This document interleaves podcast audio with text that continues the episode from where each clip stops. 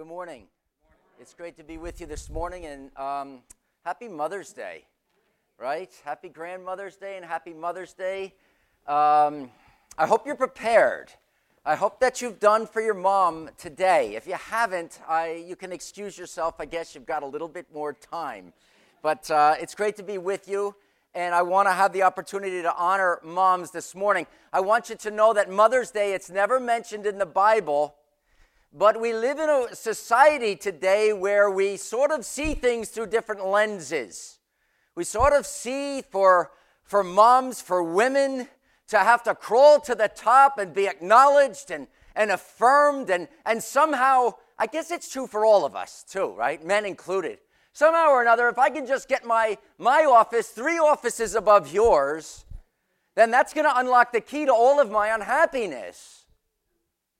You know, if you just stop for a moment and look at things through God's perspective and acknowledge that your children are a gift from God, and if you acknowledge the fact that through God's perspective, your role is, is enormously important. It's much more important than some job that you're trying to uh, achieve or some great title that you're trying to obtain or for whatever status symbol that society can give to you. It is. Through God's perspective, your child is a gift from God. Do you know in the Old Testament the Bible teaches us about Moses, mother? And the rule was is that if you had a male baby, you were to take the baby and throw him into the Nile River. And, and, and when Moses was born, she said, Look, I'm not going to do that. Well, what are you going to do? Well, I'm going to hide him. Well, how long is that going to last? I don't know. I'm going to make a boat. you're going to commit him to his death. No, I'm going to commit him to the Lord. My child is a gift from God, and I'll tell you what I'm not going to do. I'm not going to throw him into the Nile River. I'm not doing that. And for moms and dads today, I want you to know that our society, which honestly is governed by the God of this world, would just say, look, just turn your kids over. You know, the schools will teach them right and wrong. We'll teach them about all the things that they really need to know about where in reality, your responsibility as a mom, it's incredibly, incredibly vital. You're the only one who can do it, not a village, not society, you. God has entrusted you. And so I don't want you to think that being the mom is the joke and sport of late night television.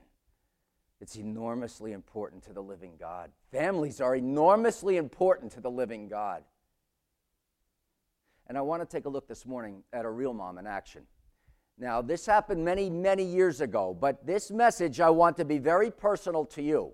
And it's on page 200 if you have a chapel Bible. Uh, the print is very fine if you're using a chapel Bible. It's, if you're not using a chapel Bible, it's 2 Kings chapter 4, where the Bible teaches us of this prophet and this encounter that he has with this mom.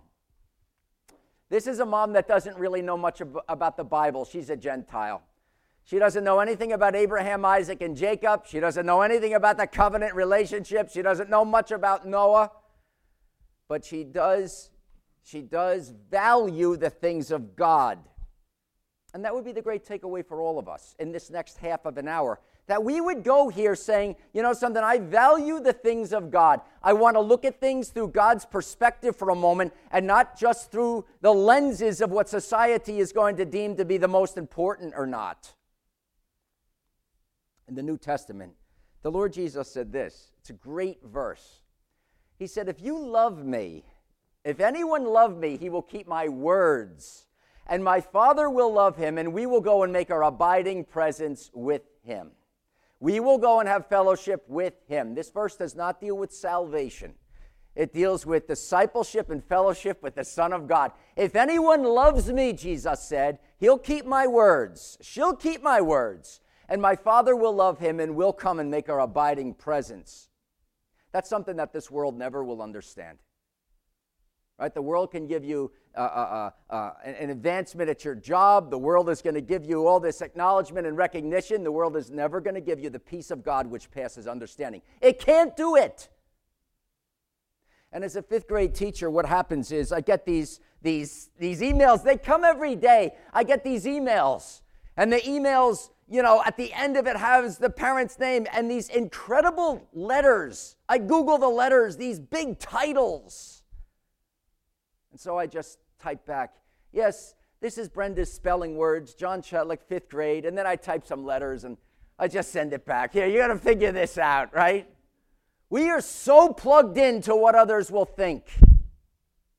We want to look, take a look at a real mom in real action this morning for all of us. The Bible teaches us in 2 Kings chapter 4.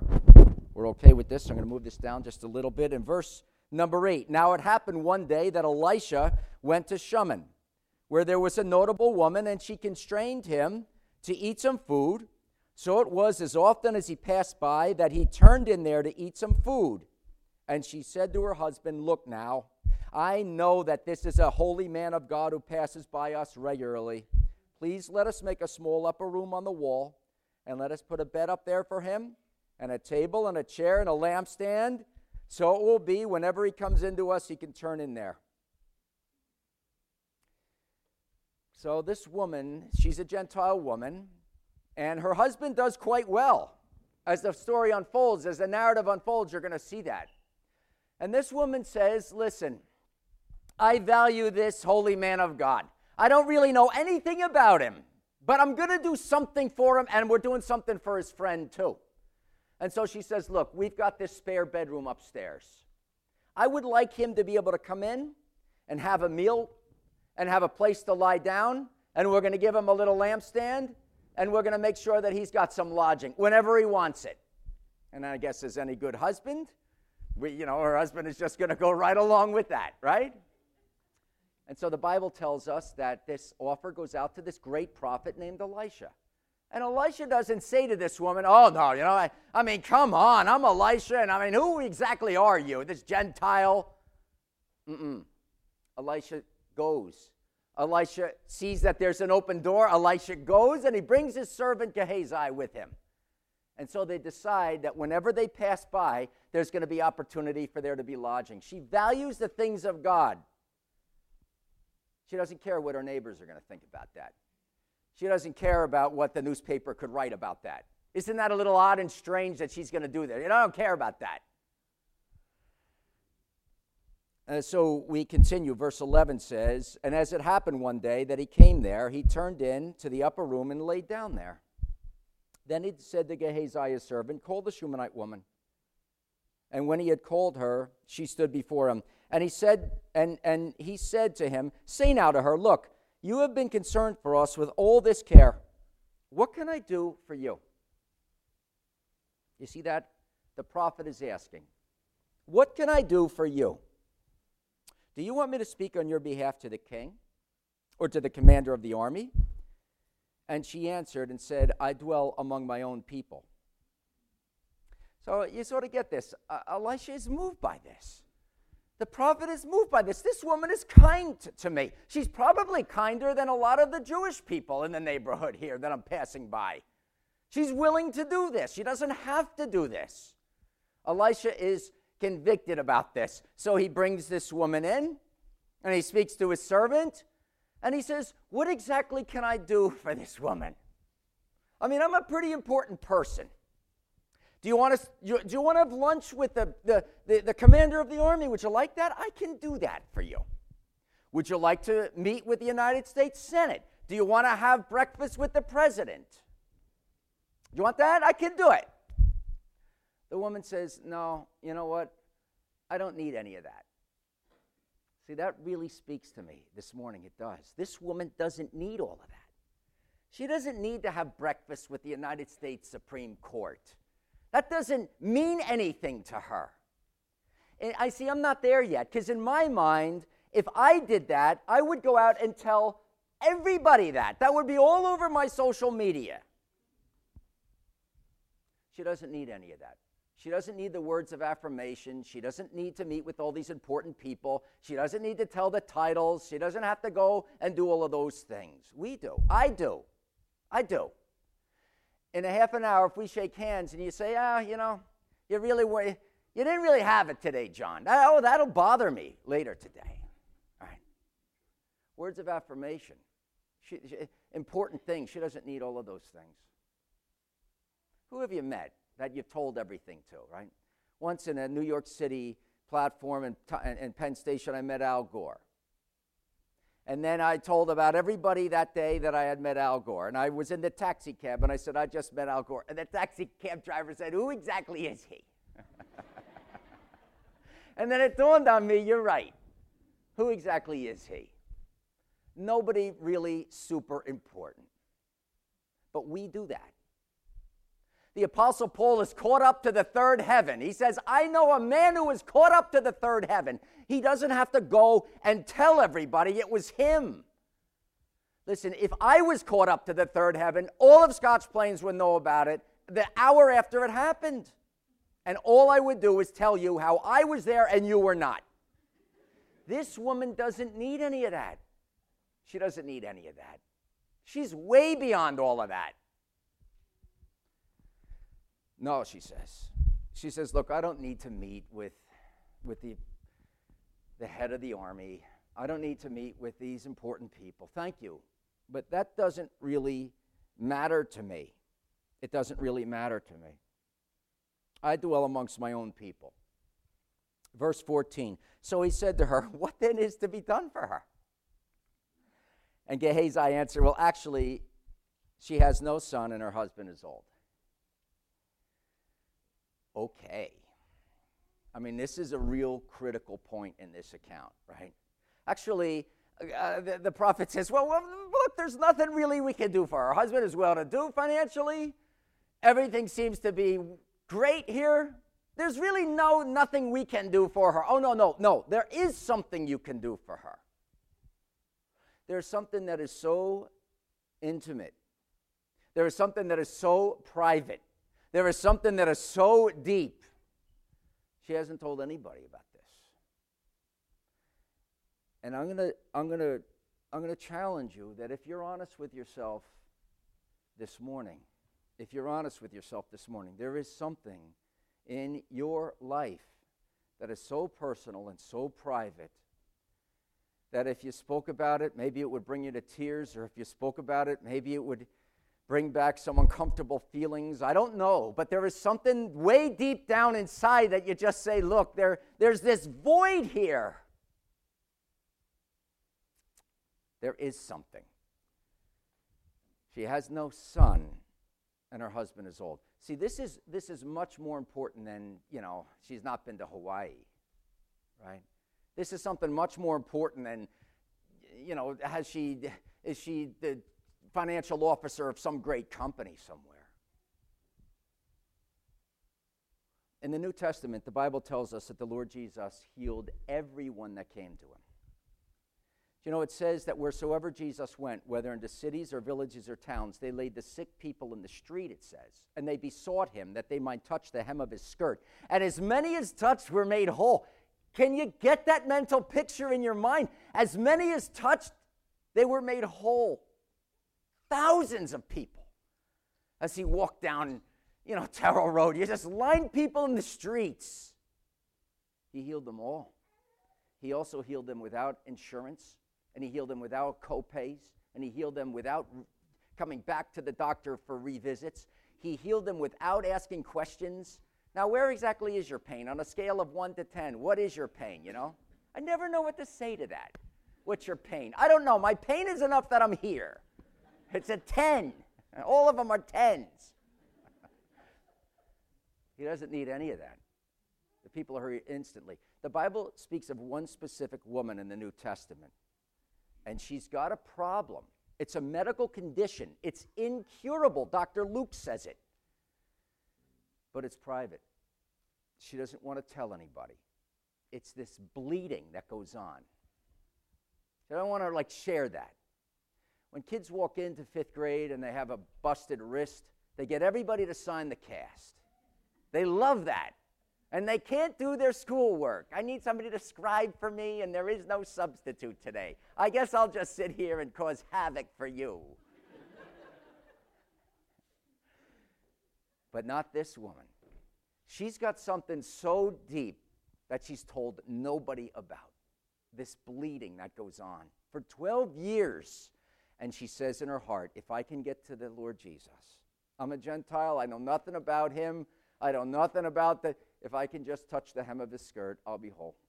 And she does. She, she, she, she sneaks up, as it were. She, she navigates through the crowd, as it were.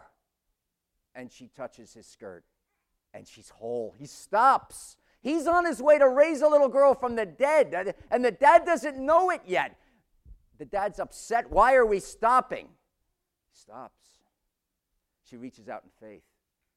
You know, maybe there's somebody here today that needs to reach out and just agree with God. Lord, I, I just agree with you. I know that that cross was risen. I know why. Because I know it means I'm not good enough for your heaven. I, I, I acknowledge that. And I don't know too much about this Lord Jesus Christ, but I want to get to know him. And I'm thankful that he came on this rescue mission. This woman stops. Uh, uh, uh, uh she, she, she comes up before him. She touched the hem of the skirt, and, he, and, and she's whole. She's whole. She hasn't told anybody. Neither has this woman in, in, in Kings. Right? She hasn't said anyone, said this to anyone. Verse 14. When uh, so he said, What then is to be done for her? And Gehazi answered, Actually, she has no son, and her husband is old. And he said, Call this woman. And when he had called her, she stood in the doorway. Then he said, About this time, verse 16, next year, you shall embrace a son. And she said, No, my Lord, man of God, do not lie to your maidservant.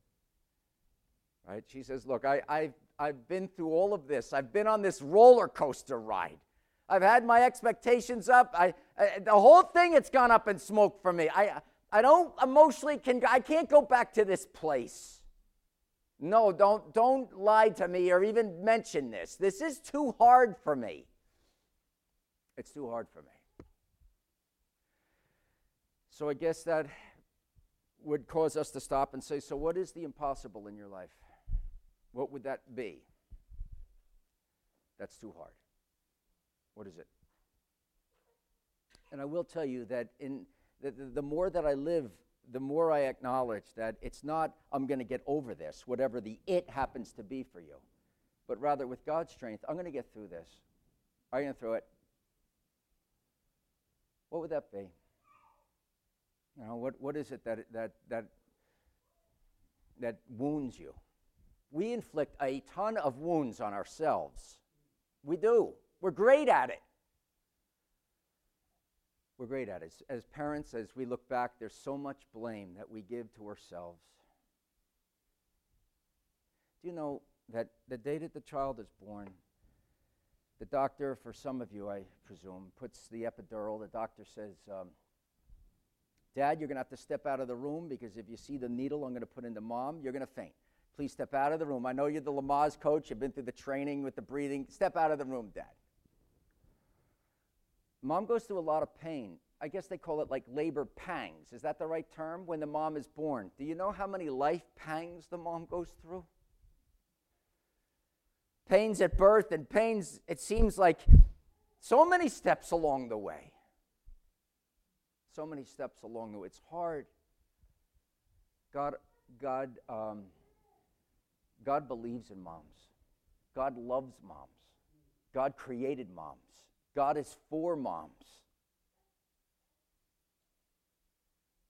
Um, so the Bible teaches us that, that this woman says, No, no, don't, don't go there. It's too hard. And the woman conceived, verse 17, and bore a son during the appointed time, when the appointed time had come to which Elisha had told her. So the child grew, verse 18. Now it happened one day that he went out to his father, to the reapers. And he said to his father, My head, my head. And so he said to a servant, Carry him to his mother. And when he had taken him and brought him to his mother, he sat on her knees till noon, and then he died. Now, this is brutal. It really is. We see this piece of the narrative.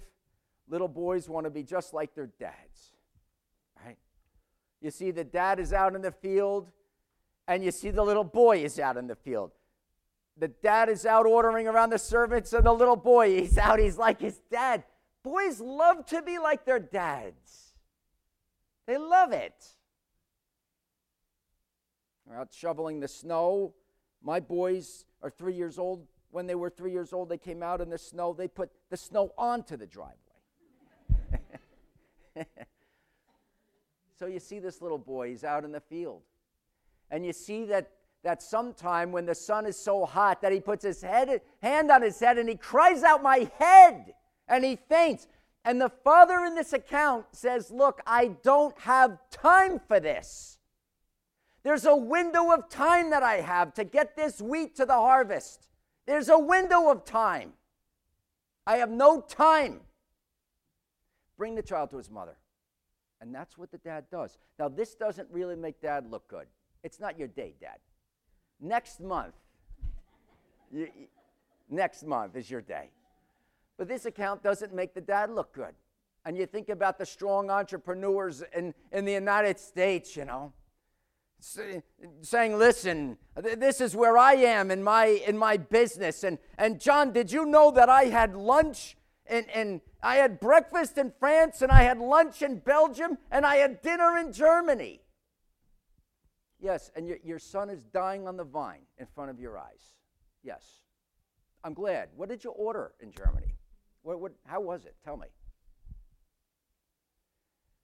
It's a real big wake up call right? It's a wake up call for dads. We're driven to the part that we want to do so well. What about our kids, the spiritual relationship of our kids? Somebody ought to stop this dad and say, Look, your son's going to be dead by lunch. Does that mean like anything? Or do you still got to get this to the harvest? Where's the priority? Oh, I speak to myself. Please, please don't think that I'm, I'm speaking at you here because I speak to myself.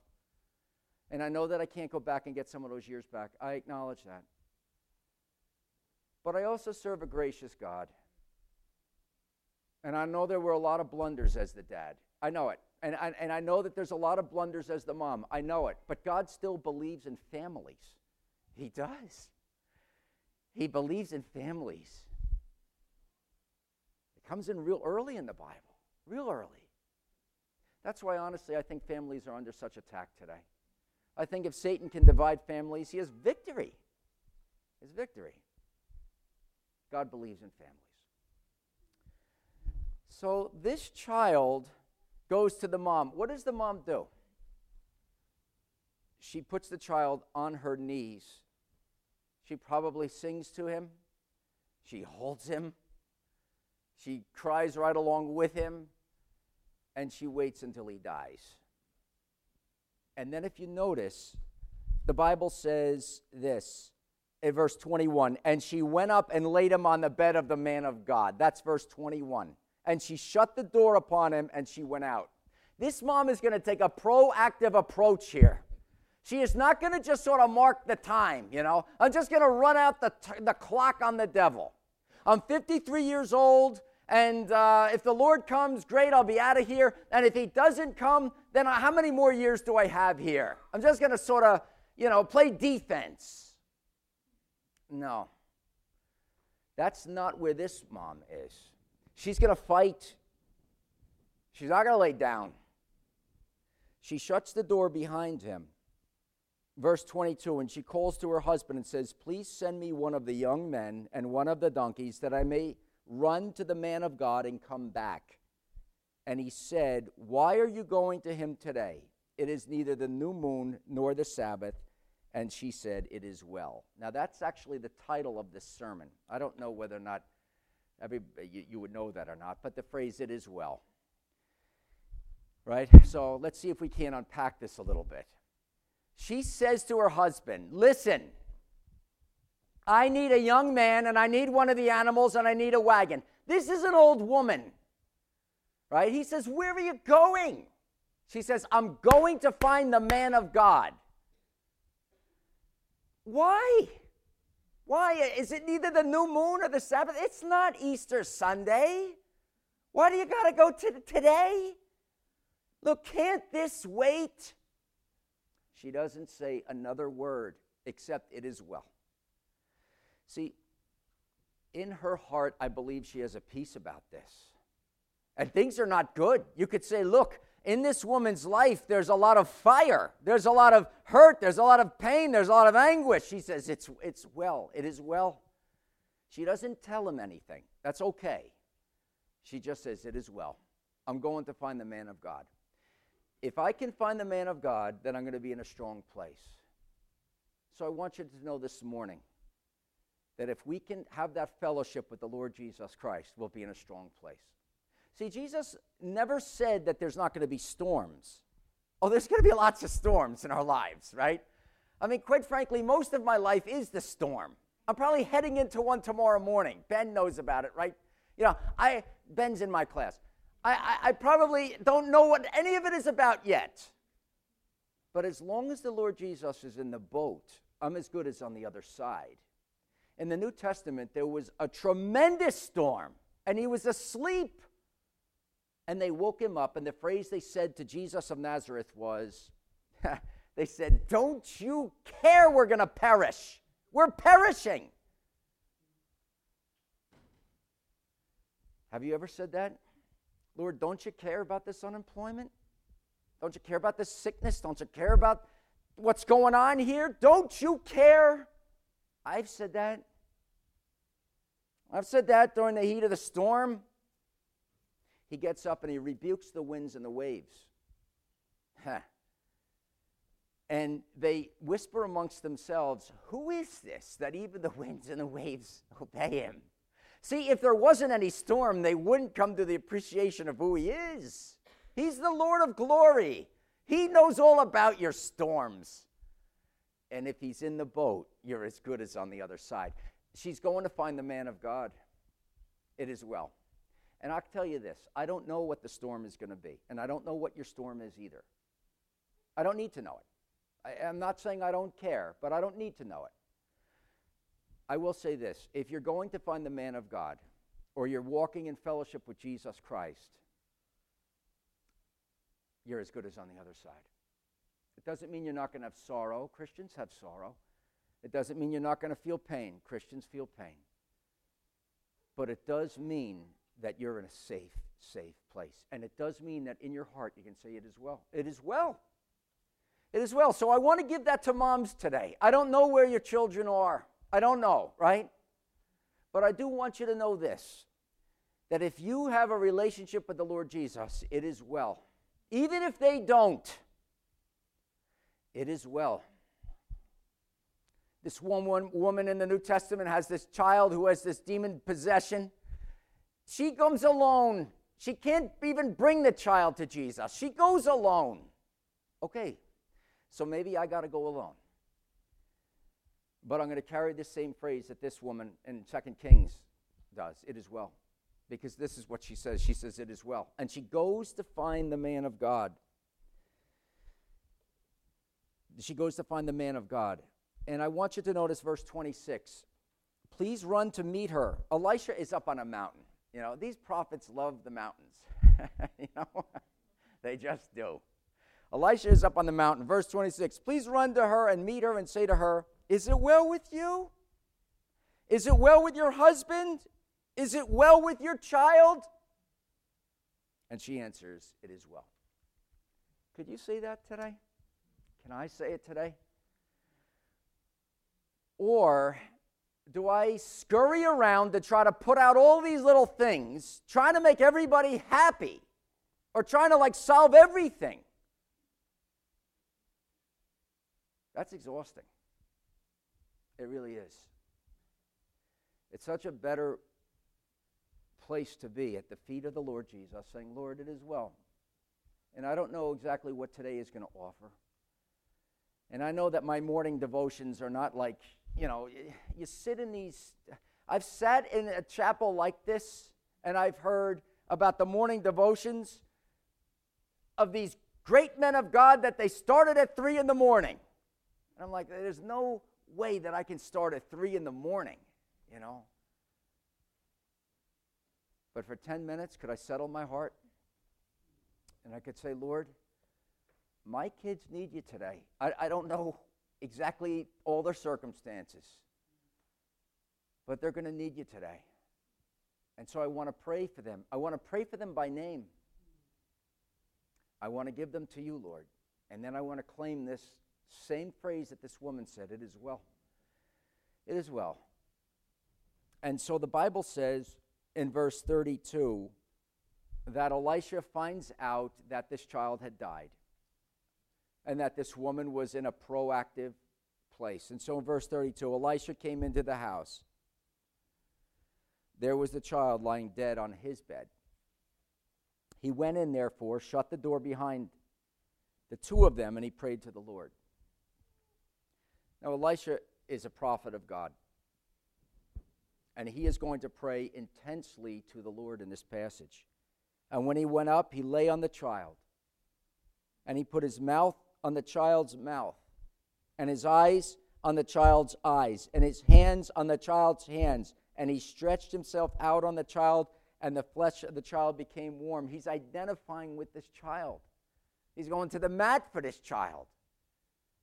Right? This is not, Lord, thank you for this beautiful day. Thank you, goodbye, amen. Right? He's identifying with this child. Now, I don't know your children, clearly I don't, but I do know that they have different needs. They do. My boys have different needs. Do I know them intimately enough to be able to pray for what those needs are? Do I know intimately them enough so that I can discern as far as to take the proactive approach and to be there? Maybe it just means to listen. Does mom know that? Mom is generally better at that than dad. Generally, mom is more in tune with the needs of the boys and girls. You know, when we conference, dads generally say nothing. I met I meet moms and dads for conferences. Mom comes in with notes. She's got questions, reading levels and computation and calculations and metacognitive higher level critical thinking questions. Dad sits there. I ask, is there anything you would no, no, no. I think, you know, I think we've covered it. And then every now and again, dad'll walk in alone and I sit down and I know that he's cooked. I just know, you know. I said, what do you want to talk about? The Mets? I mean, you have 20 minutes now. I'll go wherever you want to go. Mom's in touch, right? Praise the Lord for moms that moms that are in touch with the specific needs of specific kids. Kids who are feeling insignificant, kids who don't really connect with other kids, kids who are struggling academically, kids who are just trying to figure it out, kids who are struggling at the high school, knowing that they can be included in different groups if they do certain things. Praise God for moms and grandmas, praying moms and grandmas. Elisha prays for this child. And verse 35 and he returned and walked back and forth in the house. And again, see, it doesn't, it didn't happen on the first round of prayers. And again went up and stretched himself out on him. And then the child sneezed seven times, and the child opened his eyes. And he called Gehazi and said, Call the Shunammite woman. So he called her, and when she came into him, he said, Pick up your son. So she went in, she fell at his feet and she bowed to the ground. She picked up her son and she went out. She bowed to the ground. See, that's, that's a heart of worship. It's a heart of worship. So, moms, the beautiful takeaways for you today is this I want you to have a heart of worship for your children. I know that they, they do difficult things or hard things. I know all that. But your children are a gift from God. They, they are. Your children are more important my children are more important than my career. They're more important on my 529 college savings plan or the automobile insurance that I happen to have at the moment. They're more important than who I've met. In the scope of God's lens, your family is paramount. You know what a beautiful thing to do? Is to bring them into the ark, which is the Lord Jesus. Because as the whole world was going to get flooded, and they did, this one man and his wife found that his three sons and their wives found that refuge in that ark? Well, the ark is Christ. The ark is Christ. This woman, she bows and she worships. And that's where I want your posture to be. That's the one takeaway. The second one is I want you to have peace in your heart to be able to say it is well.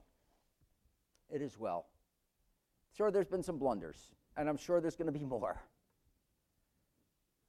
But it is well because I honor the things of God. So we'll close with that beginning verse. If anyone love me, Jesus said, he'll keep my words. She'll keep my words.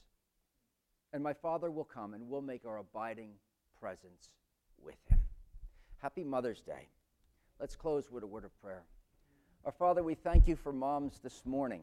We thank you that moms are a gift. We thank you for, for praying moms and praying grandmothers. And we just pray that we would learn from this woman, that she takes this proactive approach and that she's able to say it as well, even in the midst of the hardest things, knowing that if if you are in the storm, Lord Jesus, that we are as safe and as good as on the other side. And so I pray, Lord, that you would give a special blessing to moms this day. Thank you for this, this meeting, this testimony. Thank you for this opportunity. And we pray, Lord, that you would be honored through it. For we ask it in Jesus' name. Amen.